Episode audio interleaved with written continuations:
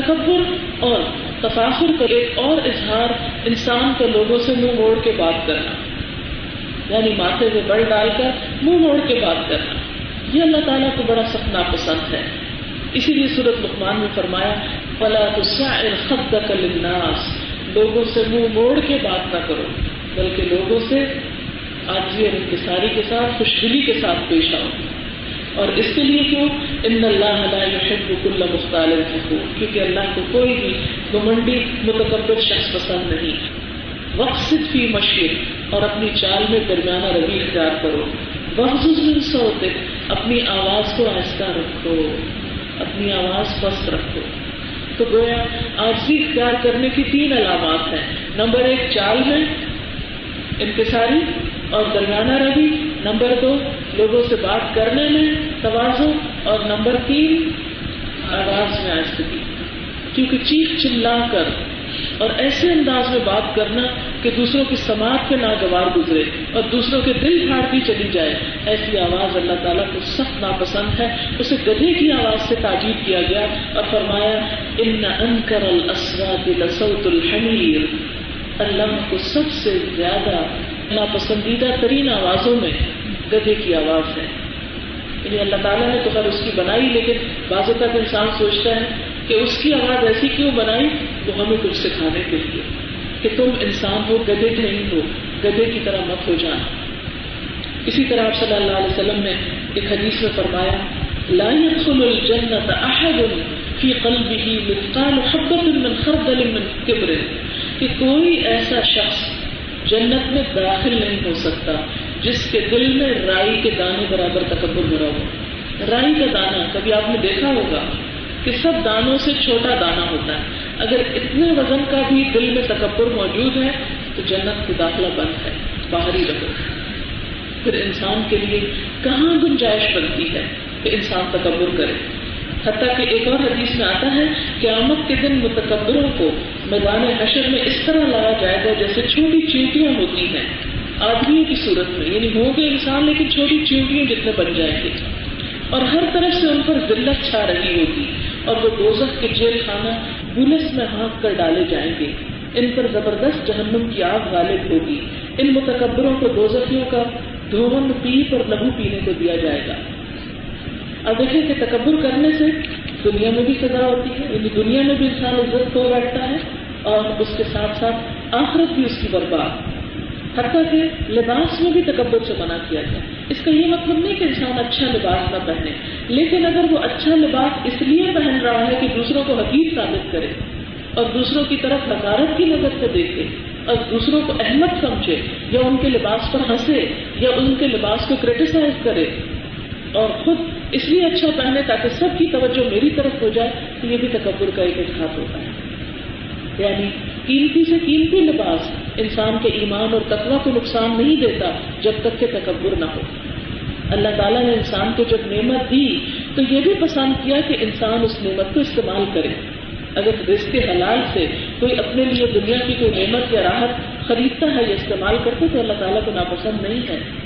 پرانے پاک میں اللہ تعالیٰ فرماتے ہیں وہ اما بے نعمت کا تحدث اپنے رب کی نعمت کا اظہار کرو، اسے بیان کرو، اسے چھپاؤ نہیں کہ لوگ تمہیں فقیر سمجھ کر تم پہ سب کا سزاد کرنے لگے اس کا اظہار کرو، لیکن اظہار تکبر میں نہ بدلے۔ اس لیے اظہار نہ کرو کہ تم سب سے اونچے نظر آؤ اور باقی تم سے چھوٹے ہو جائیں۔ نہیں تم اپنے طور پر اس رب کی نعمت کے شکرانے کے طور پر خود بھی اس کو استعمال کرو اور اپنے دل کو خوشی پہنچاؤ، لیکن اس کا یہ مطلب نہیں کہ دوسروں کے دلوں کو دکھی کرو۔ پھر اسی طرح آپ دیکھیں کہ تکبر جو ہے یہ دراصل انسانی معاشرے کے اندر بے چینی پیدا کرتا ہے۔ جب کچھ لوگوں کا رویہ تکبر کا ہوتا ہے، تو دوسرے انسانوں کو وہ انسان نہیں سمجھتے۔ اور جس معاشرے کے اندر اونچ نیچ ہو جاتی ہے اس معاشرے کے اندر سکون ختم ہو جاتا ہے۔ آپ دیکھیں کہ عموماً اس بات کا شکوہ کیا جاتا ہے کہ جہاں کے حالات جو ہیں وہ بہت خراب ہیں اور کوئی امن و اطمینان نہیں اور بہت بدحالی ہے اور قتل و غارت ہے۔ کبھی سوچا کہ یہ کس کیریکٹر اور کس کردار سے یہ چیز پیدا ہوئی اور یہ ایسا کیوں ہوا؟ اس کی وجہ کیا ہے؟ اس کے پیچھے کیا نفسیات کام کر رہی ہے؟ اس میں دونوں طرف کا قصور نظر آتا ہے۔ کہ کچھ لوگوں نے کچھ لوگوں کو انسان نہیں سمجھا، ان کے حقوق بھول گئے اور دوسرے لوگوں نے ان کی ناقدری کی۔ انہوں نے ان سے بری طرح انتقام لیا اور انسان کو جانوروں سے بھی ذلیل کر کر کے رکھ دیا۔ پھر آپ چلتے گولیوں سے خون ڈالتے ہیں آپ دیکھیں کہ کبھی آپ یہ نہیں دیکھیں گے، کبھی نہیں سنیں گے کہ ایک بکری نے بکری کو مار ڈالا۔ جانور بھی لڑتے ہیں، سینگ لڑاتے ہیں، لیکن وہ سینگوں کی حد تک۔ کبھی کوئی جانور کسی جانور کا گلا نہیں کاٹتا۔ لیکن انسان جب نچلے درجے پہ اترتا ہے تو اصل سافلین پہ چلا جاتا ہے، وہ جانوروں سے بھی بدتر ہو جاتا ہے۔ اور اس وقت ہوتا ہے جب اس کے اندر تکبر ہوتا ہے۔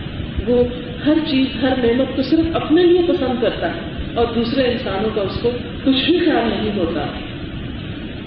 اسی لیے حسب نصب پر، ذات برادری پر فخر کرنے کو بھی ناپسندیدہ قرار دیا گیا قرآن پاک میں اللہ تعالیٰ فرماتے ہیں، یا ایوہ الناس، انا خلقناكم من ذکر و انسا وجعلناكم شعوبا وقبائل لتعارفوا، ان اکرمکم عند اللہ اتقاکم۔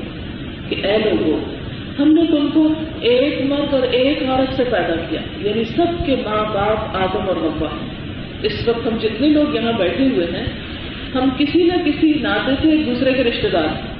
ہم سب کا ایک رشتہ۔ ہے ہم سب کے باپ دادا کسی نہ کسی لائن میں جا کے اکٹھے ہو جاتے ہیں اور وہ آخر میں جا کے آدم اور حوا پہ سب اکٹھے ہو رہے ہیں۔ لیکن ہم اس رشتے کو بھول رہے ہیں کہ میرا بھی آپ کے ساتھ ایک رشتہ اور آپ کو میرے ساتھ۔ ایک سڑک پر چلتی ہوئی مرسڈیز میں بیٹھ کر جانے والے کا رشتہ ہے اس سے جو سڑک پر بکاری بیٹھا ہوا ہے۔ اس سے رشتہ ہے اس کا۔ لیکن وہ اپنا رشتہ بھول گیا۔ اس پہچان کو اس نے فراموش کر دیا۔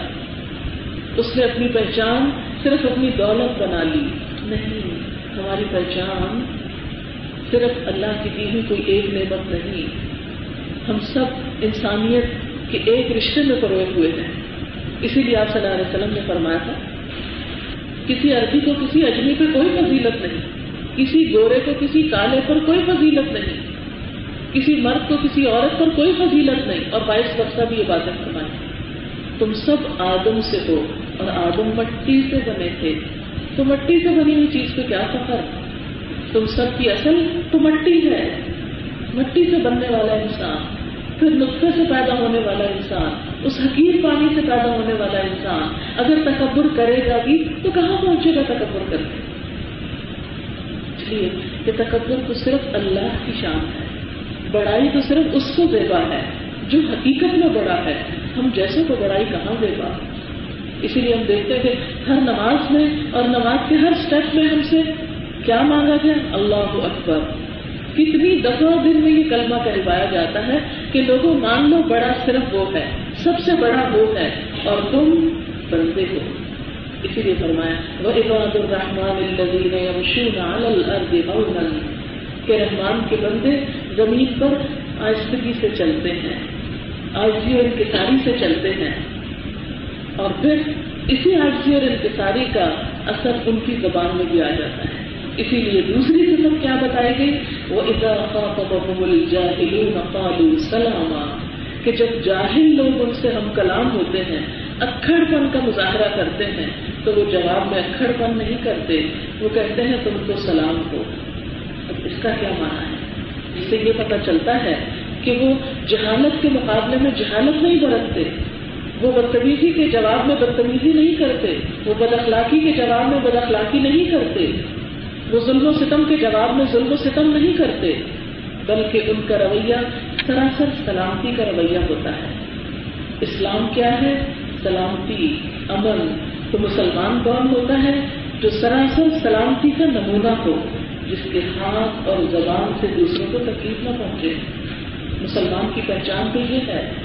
آپ دیکھیں کہ جب ہمارے ساتھ کوئی اچھا برتاؤ کرتا ہے، کوئی اچھے اخلاق سے پیش آتا ہے، تو جواباً ہم بھی اس سے اچھا برتاؤ کر لیتے ہم بھی اس سے اچھی طرح پیش آتے لیکن اگر کوئی ہمارے ساتھ جہالت برتتا ہے، تو پھر ہم اس کے ساتھ جہالت برتتے ہیں، تو ہماری کیا اچھائی باقی رہتی اچھائی تو جب ہے کہ جب جہالت برتنے والوں کے ساتھ بھی اچھائی کی جائے۔ اچھوں کے ساتھ تو سبھی اچھے ہوتے ہیں، لیکن اصل اچھائی کیا ہے؟ اصل خوبی کیا ہے کہ جو تم سے برا کرے، تم اس سے اچھا کرو۔ ایک حدیث قدسی میں آتا ہے کہ میرے رب نے مجھے نو باتوں کا حکم دیا۔ اور ان نو باتوں میں یہ بات بھی ہے کہ جو مجھے میرے حق سے محروم کرے، میں اس کو اس کا حق دوں۔ جو مجھ سے کٹے، میں اس سے جڑوں۔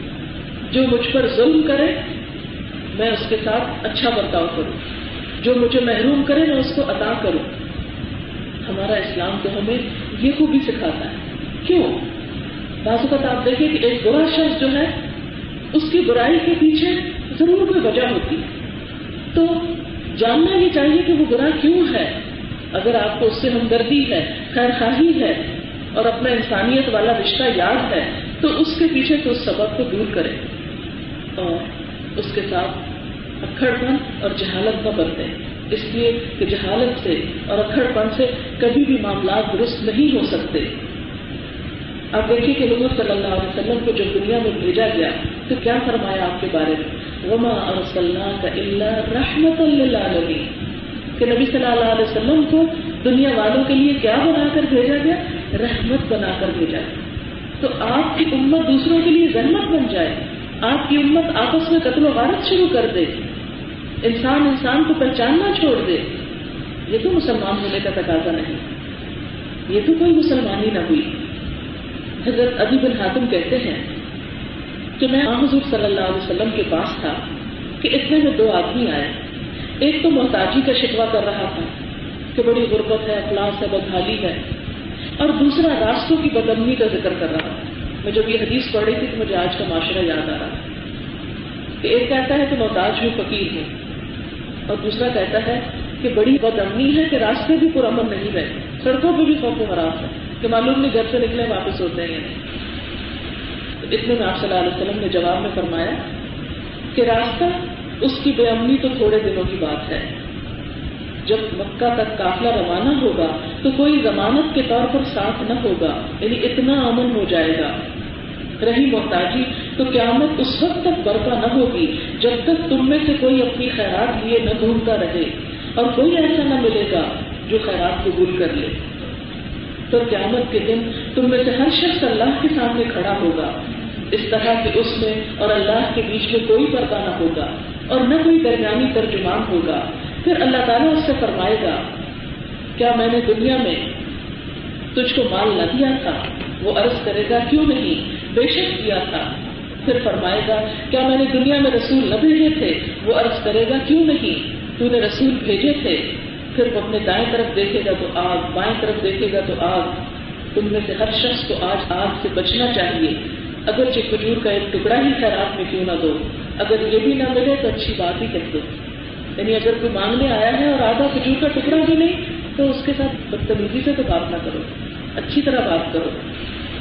اور اس کے بعد حضرت ابھی فرماتے ہیں کہ ابھی بن حاتم پہلے مسلمان نہیں تھے، عیسائی تھے، پھر مسلمان ہوئے۔ تو کہتے ہیں کہ میں حضور کی مجلس میں تھا، یہ میں نے باتیں سنی۔ اور کہتے ہیں کہ میں نے اپنی زندگی میں دیکھا کہ ہیرا سے ایک پردہ نشین عورت آئی اور بلا خوف خانہ کعبہ کا طواف کر کے اکیلی چلی گئی۔ دور دراز علاقے سے۔ اور اس حال میں کہ راستے میں اسے کسی چور ڈاکو کا خطرہ نہ تھا۔ تنہا عورت کے لیے خطرہ باقی نہ رہا تھا۔ کہاں وہ اربوں کا ملک کہ جہاں قرآن کہتا ہے کہ وہ یو تخت الناس من حولہم کہ لوگوں کے قافلے اچھل لیے جاتے ہیں آس پاس سے حرم کے آس پاس کے علاقے جو ہیں سخت بدحال تھے۔ لیکن یہ امن کس نے پیدا کیا؟ یہ اسلام نے پیدا کیا۔ یہ اسلام کی برکات تھی۔ اور پھر کہتے ہیں کہ کس طرح بن حروس کا خزانہ کھولا گیا۔ ہاں، کس طرح جیسا کہ آپ جانتے ہیں کہ ایران کے بادشاہ کا لقب تھا۔ جب مسلمانوں نے ایران فتح کر لیا تو وہ خزانہ ان کے ہاتھ آیا اور کہتے ہیں کہ میں اس کے کھولنے میں شریک تھا۔ جب وہ حضور سے یہ بات سن رہے تھے تو اس وقت وہ سوچ بھی نہیں سکتے تھے کہ یہ بات میری آنکھوں کے سامنے ہوگی۔ اور کہتے ہیں کہ عام حضور کی دوسری بشارت یعنی اللہ تعالیٰ اس قدر دولت عطا فرمائے گا کہ صدقہ لینے والے مسکین نہ ملیں گے۔ تو ابھی کہتے ہیں کہ جو لوگ زندہ رہیں گے وہ اس بات کو بھی دیکھ لیں گے۔ چنانچہ اس دور کے بعد جو لوگ آئے، انہوں نے اس چیز کو اپنی آنکھوں سے دیکھا۔ یہ بشارت تھی جو نبی صلی اللہ علیہ وسلم نے ریگستان میں بسنے والے ان لوگوں کو دی تھی کہ جن کے پاس کھانے کو صرف چند خوش کھجورے ہوتی تھی جن کو دنوں تک پانی نہیں ملا کرتا تھا پینے کے لیے، اور جن کو سونے کے لیے کوئی پرسکون بستر میسر نہ تھا۔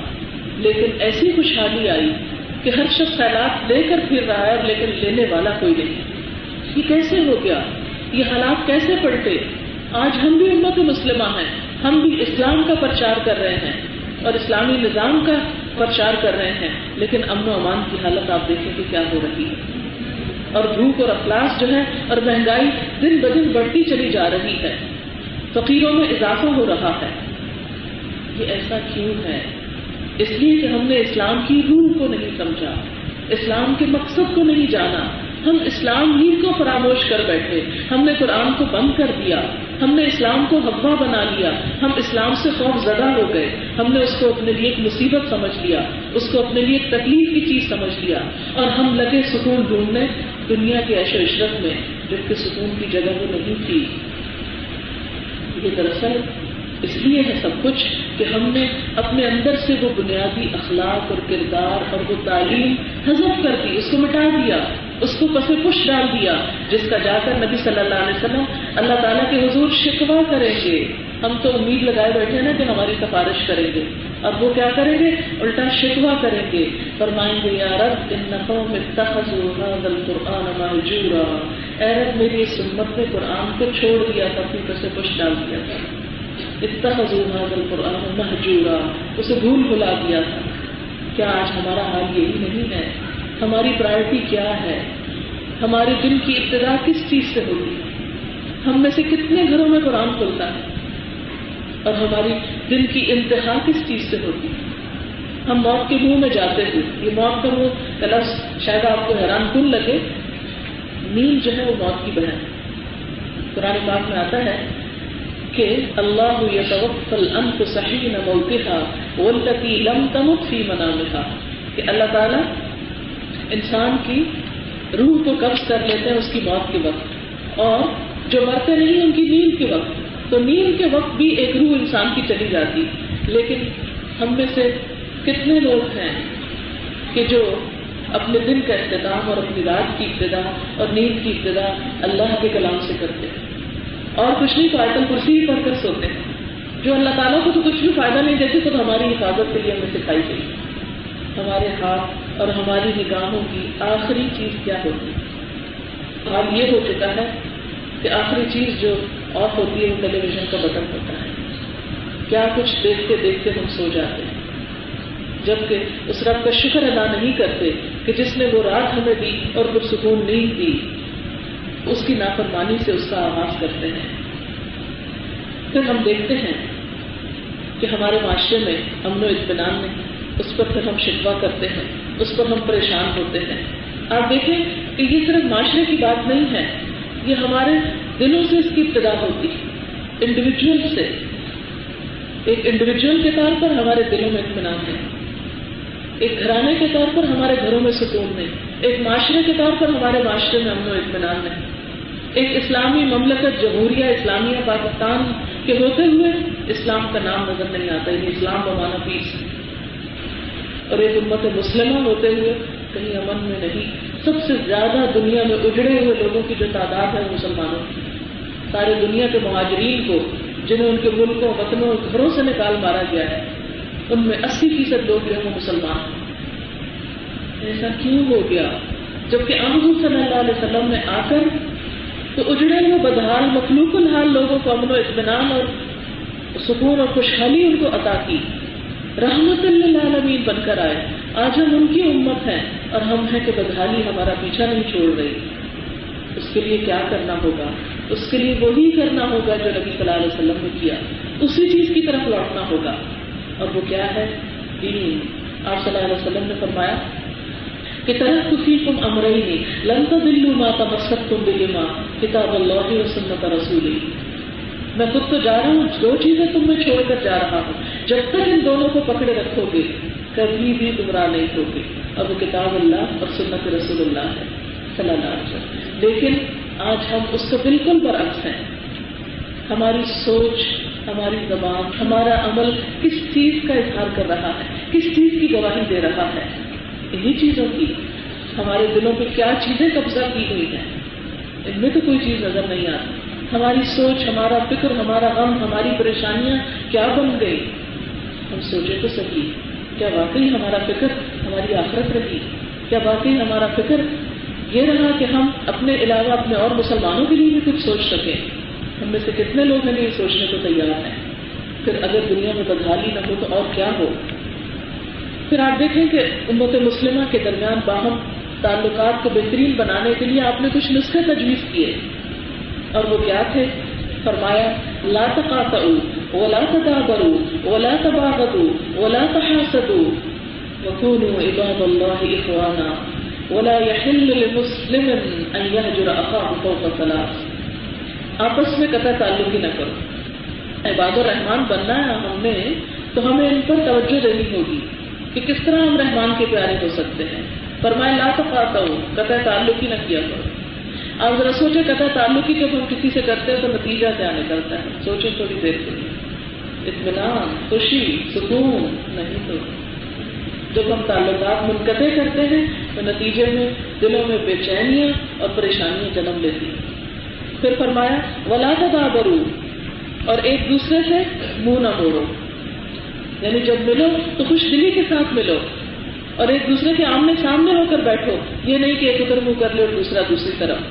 پھر فرمایا، ولا تباغدو ایک دوسرے سے دوست نہ رکھو، ولا تحاسدو ایک دوسرے سے حسد نہ کرو، اگر اللہ نے تم سے بڑھ کر کسی اور کو کوئی اور نعمت دی ہے، تو یہ تمنا کیوں کرتے ہو کہ اس کی نعمت چھن جائے اور تم کو مل جائے؟ یہ حسد دلوں میں کڑھن اور جلن پیدا کرتا ہے، جس کے نتیجے میں انسان اپنا سکون اور اطمینان برباد کر بیٹھتا ہے۔ تو فرمایا وقون و عباد اللہ اخوانا اللہ کے بندو بھائی بھائی بن جاؤ۔ آپس میں ایک دوسرے کے ساتھ خوشی اور اطمینان کے ساتھ تعلقات کو رکھو۔ آپ دیکھیں کہ انسان کیا انسانوں کو چھوڑ کر زندہ رہ سکتا ہے؟ آپ سب کو چھوڑ دیں، تنہا کہیں جنگل میں نکل جائیں، وحشت ہی وحشت ہو جاتی ہے۔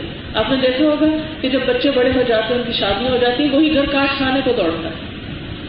یعنی انسان انسان کے لیے باعث سکون ہے۔ آپ کو معلوم ہے انسان کا لفظ کس سے بنا ہے؟ الف نون سین سے، انس انسان وہ چیز ہے جس کے ساتھ انسان کو انس حاصل ہوتا ہے، انسان کو سکون حاصل ہوتا ہے۔ انسان تو انسان کے لیے باعث سکون ہے۔ انسان کی وحشت کو دور کرنے کا ذریعہ ہے، لیکن آج انسان انسان کے لیے دہشت کا پیغام بن گیا ہے، خوف کا پیغام بن گیا ہے۔ تو اسلام اس کے لیے کیا دیتا ہے؟ تلقین ہم کو کہ کیوں عباد اللہ اخوانا، ایک دوسرے کے بھائی بن کر رہو۔ ولا يحل لمسلم ان يحجر اخاه فوق ثلاث کسی مسلمان کے لیے جائز نہیں کہ اپنے مسلمان بھائی کو تین دن سے زیادہ چھوڑ دے، تین دن سے زیادہ اس سے ناراض رہے اور اسی طرح آپ نے فرمایا، لا تدخلوا الجنة حتى تؤمنوا ولا تؤمنوا حتى تحابوا اولا ادلكم على شيء اذا فعلتموه تحاببتم؟ افشوا السلام بينكم. آپ نے فرمایا، تم لوگ جنت میں داخل نہ ہو سکو گے ذرا سن لیں، تم لوگ جنت میں داخل نہ ہو سکو گے جب تک ایمان نہ لاؤ گے اور اس وقت تک ایماندار نہ ہو سکو گے جب تک آپس میں محبت نہ کرو گے اور میں تم کو ایک ایسی چیز بتاتا ہوں کہ اگر تم اس پر عمل کرنے لگو تو آپس میں محبت پیدا ہو جائے گی۔ بہترین نسخہ بتایا۔ اور وہ یہ ہے کہ تم باہم سلام کو رواج دو سلام کو عام کرو۔ اور آپ دیکھیں، آج ہمارے گھروں میں کیا حال ہے؟ بچے ماں باپ کو سلام نہیں کرتے، ماں باپ ان کو نہیں کرتے، ایک دوسرے سے بات چیت ہی نہیں ہوتی، ایک دوسرے سے منہ موڑے ہوئے ہیں۔ بلا گھر میں امن اور سکون کیسے ہو سکتا ہے؟ جب ہم نے اس تعلیمی کو بلا دیا۔ تو آپ دیکھیں کہ یہ ایک نسخہ ہے اور مجرب نسخہ ہے۔ اسے آزما کر دیکھیے۔ گھروں کی بے سکونی ختم ہوگی۔ ایک دوسرے کو سلام کریں۔ سلام سے محبت بڑھے گی۔ آپس میں تعلق بڑھے گا۔ آپ دیکھیں جب بچے اسکول سے آتے ہیں تو ان کو عادت ڈالیے کہ آ کر آپ کو سلام کریں۔ آپ جب صبح خود اٹھیں تو اپنے بچوں کو خود سلام کریں بچپن میں۔ جب وہ چھوٹے ہوں تو ان کو اٹھنے کو سلام کریں۔ اگر وہ کہیں جائیں تو واپس آئیں تو انتظار نہ کریں کہ وہ کریں آپ خود سلام میں پہل کریں، حتیٰ کہ وہ خود بھی آدھی ہو جائیں اور آپ سے پہل کرنے لگیں۔ گے آپ دیکھیے کہ وہ بھی کوئی زندگی ہے۔ کہ ماں باپ اٹھے اور وہ اپنے کام کو نکل گئے، اولاد اٹھی تو وہ اپنے کام کو نکل گئے۔ ماں باپ ہیں تو ان کی اپنی دلچسپیاں، اولاد ہے تو ان کی اپنی دلچسپیاں اور دونوں کا آپس میں کوئی تعلق ہی نہیں۔ اسی طرح اسی چیز کو تعلق کو بڑھاتے چلے جائیں تو مسلمان کا مسلمان سے تعلق نہ ہو اور ایک دوسرے سے ملے تو گھٹے ہوئے دل کے ساتھ ملے۔ جب ہم کسی کے ساتھ گھٹے ہوئے دل سے ملتے ہیں تو دوسرے کو کیا تکلیف ہوگی؟ اس سے پہلے تو ہم خود تکلیف کا شکار ہیں۔ تو ان دلوں کو کھول ڈالیے اور اس کے لیے آگے بڑھیے۔ اور اس کے لیے کیا فرمایا؟ جو آگے بڑھے گا، جو پہل کرے گا، اس کے لیے تیس نے کیا اس بات کا انتظار نہ کیجیے کہ کوئی آپ کو کرے۔ آپ آگے بڑھیے اور خود پہل کیجیے اور کہیں کہ اگر اب تک بچوں کو نہیں کیا، یا اب تک گھر میں اس کا رواج نہیں ڈالا، یا اپنے ملنے جلنے والوں کے ساتھ، تو اب سے رواج ڈالیے یہ چھوٹی چھوٹی سنتیں جو ہیں، یہ دلوں کی بہار ہیں۔ پھر اسی طرح آپ دیکھیں کہ سلام ہی کے بارے میں آپ صلی اللہ علیہ وسلم نے فرمایا یا الناس اکش السلام و اطین الطعام وسلو باللیل والناس نیام تدخل الجنت بسلام. اے لوگوں سلام کو رواج دو غریبوں کو کھانا کھلاؤ۔ جب لوگ سو رہے ہوں تو نماز پڑھو، جیسے فجر کی نماز اور عشاء کی نماز۔ اور اس کے ساتھ تحجد بھی، تو سلامتی کے ساتھ جنت میں داخل ہو جاؤ۔ اگر اس منزل تک پہنچنا چاہتے ہو تو یہ عادتیں اپنے اندر پیدا کر لو۔ پھر اسی طرح آپ دیکھیں کہ نمازوں کے اندر خوشبو بھی انسان کے اندر آجزی اور انتظاری پیدا کرتا ہے۔ اور جب بندہ رب کے سامنے آجزی کے ساتھ کھڑا ہوتا ہے، تو پھر بندوں کے ساتھ بھی آجزی پیدا ہوتی ہے۔ اور پانچ دفعہ دن میں اس کی پریکٹس کروائی جاتی ہے۔ جو شخص پانچ دفعہ دن میں نماز میں خوشبو اختیار کرے، بھلا یہ کیسے ہو سکتا ہے کہ پھر وہ کسی کے ساتھ بات چیت میں آج بھی اختیار نہ کرے؟ اگر کوئی شخص نماز بھی پڑھتا اور اکڑ پن کا مظاہرہ کرتا ہو تو اور بد مزاج ہو، تو اس کا مطلب اس کی نماز اس پہ کچھ بھی اثر نہیں کرے کیونکہ نماز کی تو پہچان کیا ہے؟ اب افلاح المؤمنون الذین هم کی صلاتهم خاشعون۔ کہ فلاح پا گئے مومن جو اپنی نمازوں میں خوشبو اختیار کرتے ہیں یعنی آرزی اختیار کرتے ہیں۔ تو آرزی کا سبب تو ہر نماز ہم کو دیتی ہے پھر اسی طرح کامیاب ہونے کی دوسری صفت جو ہے، وہ کیا ہے؟ وہ اضافہ اللہ کو اور صورت المومنون میں ولزین من اللہ مورزون اور ابھی عباد الرحمان کی صفات میں بتایا کہ ولزین اللہ شدو نزور و اضا مرو بلغ مرو کرما کہ وہ لوگ لغ کے پیچھے نہیں پڑتے لغ سے گزر جاتے ہیں۔ لغ باتوں سے ان کو کوئی دلچسپی نہیں ہوتی۔ آپ صلی اللہ علیہ وسلم نے بھی فرمایا کہ بن حسن اسلام البر اترک مالایا یعنی۔ نہیں انسان کے اسلام کا حسن یہ ہے کہ وہ لایانی چیزوں کو چھوڑ دے اور نہ ہر وہ چیز جس کا نہ دنیا میں کوئی فائدہ، نہ آخرت میں کوئی فائدہ۔ اور لنگ کا ایک سب سے بڑا نقصان یہ کہ جب انسان اس میں مبتلا ہوتا ہے تو دین کی وہ خوبصورت چیزیں اور وہ خوبصورت صفات اور آداب کے لیے اس کے پاس وقت ہی نہیں رہتا۔ نہ دین سیکھنے کا وقت، نہ دین پریکٹس کرنے کا وقت اور نہ دنیا میں امن و سکون اور نہ آخرت میں۔ پھر اگلی صفت جو بتائی گئی عباد الرحمان کی ولزین یبیتون لربهم سجدا و قیاما، جو اپنے رب کے حضور سجدے اور قیام میں راتیں گزارتے ہیں۔ ایک اور جگہ پر آتا ہے، انما یؤمن بآیاتنا الذین اذا ذکروا بها خروا سجدا وسبحوا بحمد ربهم وهم لا يستكبرون۔ تتجافى جنوبهم عن المضاجع، يدعون ربهم خوفا وطمعا ومما رزقناهم ينفقون۔ کہ ہماری آیتوں پر وہی ایمان لاتے ہیں جنہیں جب کبھی نصیحت کی جاتی ہے، تو وہ سجدے میں گر پڑتے ہیں اور اپنے رب کی ہم کے ساتھ اس کی تصویر بیان کرتے ہیں اور تکبر سے دور رہتے ہیں۔ ان کی گربٹیں بستروں سے الگ رہتی ہیں۔ اپنے رب کو خوف اور امید کے ساتھ پکارتے ہیں۔ جو کچھ ہم نے ان کو دے رکھا ہے، اس میں سے خرچ کرتے ہیں۔ کوئی نفس نہیں جانتا کہ جو کچھ ہم نے ان کی آنکھوں کی ٹھنڈک کے لیے پوشیدہ کر رکھا ہے، جو کچھ وہ کرتے تھے، یہ اس کا بدلہ ہے۔ یعنی عباد الرحمان کی اگلی سفر پھر کیا ہوئی کہ جو راتوں کو اپنے رب کے حضور سجدے کرتے ہیں؟ یعنی وہی شخص اس کی پابندی کر سکتا ہے جو لفظ سے اپنے آپ کو بچا کے رکھے۔ اگر ہماری راتیں حضولیات میں گزرتی ہیں تو کیا ہوگا؟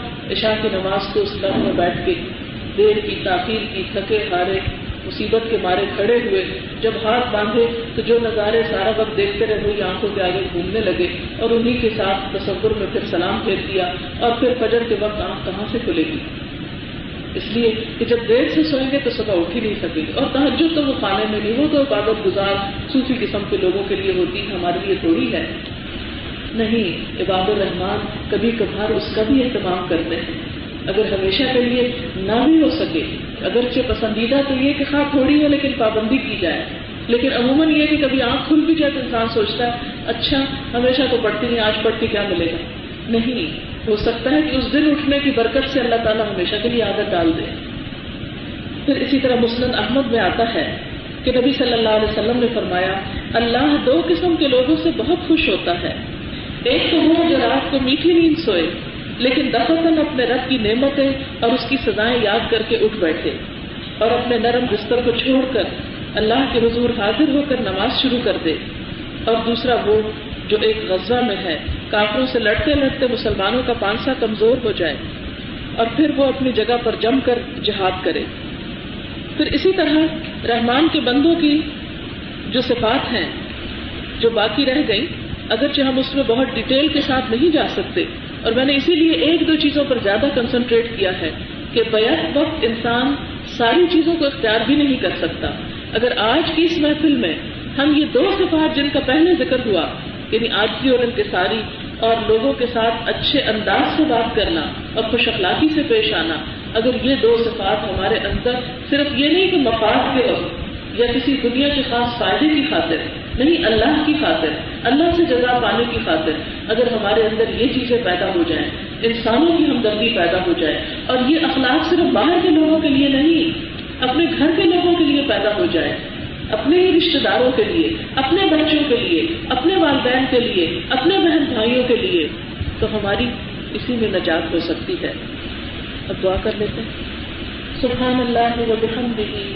عدد خلقہ ورضا نفسه وزنة عرشه ومداد كلماته. سبحان الله العظيم. اللهم صل على محمد وعلى آل محمد كما صليت على إبراهيم وعلى آل إبراهيم إنك حميد مجيد. اللهم بارك على محمد وعلى آل محمد كما باركت على إبراهيم وعلى آل إبراهيم إنك حميد مجيد. ربنا آتنا في الدنيا حسنة وفي الآخرة حسنة وقنا عذاب النار. ربنا لا تزل قلوبنا بعد إذ هديتنا وهب لنا من لدنك رحمة إنك أنت الوهاب. يا حي يا قيوم، برحمتك نستغيث. يا رب العالمين، يا أرحم الراحمين. ہم سب تیری رحمت کی فریاد کرتے ہیں یا اللہ تو ہمارے اندر وہ صفات پیدا کر دے جو تجھے پیاری ہیں یا اللہ، ہمارے اندر اپنے محبوب بندوں کی صفات پیدا فرما۔ ہمارے اخلاق کو بہترین بنا۔ ہمارے ایمان کو بہترین بنا۔ یا رب العالمین، تو ہماری اولاد کو ہماری آنکھوں کی ٹھنڈک بنا۔ یا اللہ انہیں دنیا اور آخرت میں کامیابی عطا کرنا یا اللہ، ہمارے گھروں میں سکون پیدا کرنا یا اللہ، ہمارے معاشرے کے اندر سکون پیدا کرنا یا رب العالمین، اس شہر کے اندر امن و اطمینان پیدا کرنا۔ یا رب العالمین، ہمیں اپنی طرف لوٹنے اور رجوع کرنے کی توفیق عطا کرنا یا رب العالمین، تو ہمارے دلوں کے میل کچیل کو دور کرنا ہمارے دلوں کے اندر اگر کسی بھی قسم کا کسی کے لیے کوئی بوجھ ہے، حسد ہے، میل کچیل ہے، یا اللہ اس سب کو دھو ڈال۔ یا اللہ ہمارے اندر ایمان کی حلاوت پیدا کر دے۔ ہمیں ایمان کا لطف عطا کر دے، ہمارے لیے نیکیوں میں ایسی کشش پیدا کر دے، ایسا سکون پیدا کر دے کہ ہمارے لیے برائی کرنا دوبر ہو جائے۔ یا رب العالمین، تو اپنے راستے ہم پر آسان کر دے۔ یا اللہ، تو ہمیں اپنا قرب نصیب کروا یا اللہ، تو ہمیں ان مقامات تک پہنچنے کی توفیق دے جن سے ہماری آنکھیں ٹھنڈی ہو جائیں۔ یا رب العالمین، تو پاکستان کو اپنے اطمینان کر خوشگواری اور خوشحالی کا نمونہ بنا۔ یا اللہ، امت مسلمہ میں اتحاد و اتفاق پیدا فرما، کشمیر، فلسطین اور دنیا میں جہاں جہاں مسلمان پریشان، ان کی پریشانی دور کرنا یا رب العالمین، تمام بیماروں کو صحت عطا کرنا جن لوگوں نے خاص دعاؤں کے لیے کہا، ان کی دعائیں قبول کرنا یا اللہ، ہمارے لیے، ہمارے شوہروں اور ہماری اولاد میں ہماری آنکھوں کی ٹھنڈک پیدا کر دے۔ یا رب العالمین، اس گھر پر اپنی خیر و برکت نازل کرنا اس کے رہنے والوں کو اپنے دین کی بہترین کام کی توفیق دے۔ ان کی تمام مشکلات کو آسان کرنا یا اللہ جتنے لوگ یہاں پر حاضر ہوئے ہیں، ان کے دلوں میں بھی جو دعائیں ہیں، نیک تمنائیں ہیں، ان کو پورا کرنا یا اللہ، ہماری اس محفل کو ہماری آخرت میں ہمارے حق میں حجت بنا۔ یا اللہ، ہمیں باعمل مسلمان بنا۔ یا اللہ، تو ہمیں باخلاق مسلمان بنا۔ ربنا تقبل منا انك انت السميع الدعاء وتب علينا انك انت التواب الرحيم وصلى الله تعالى على خير خلقه محمد وعلى آله وأصحابه وأهل بيته أجمعين برحمتك يا أرحم الراحمين إلهي آمين سبحانك اللهم وبحمدك نشهد أن لا إله إلا أنت نستغفرك ونتوب اليك والسلام عليكم إليك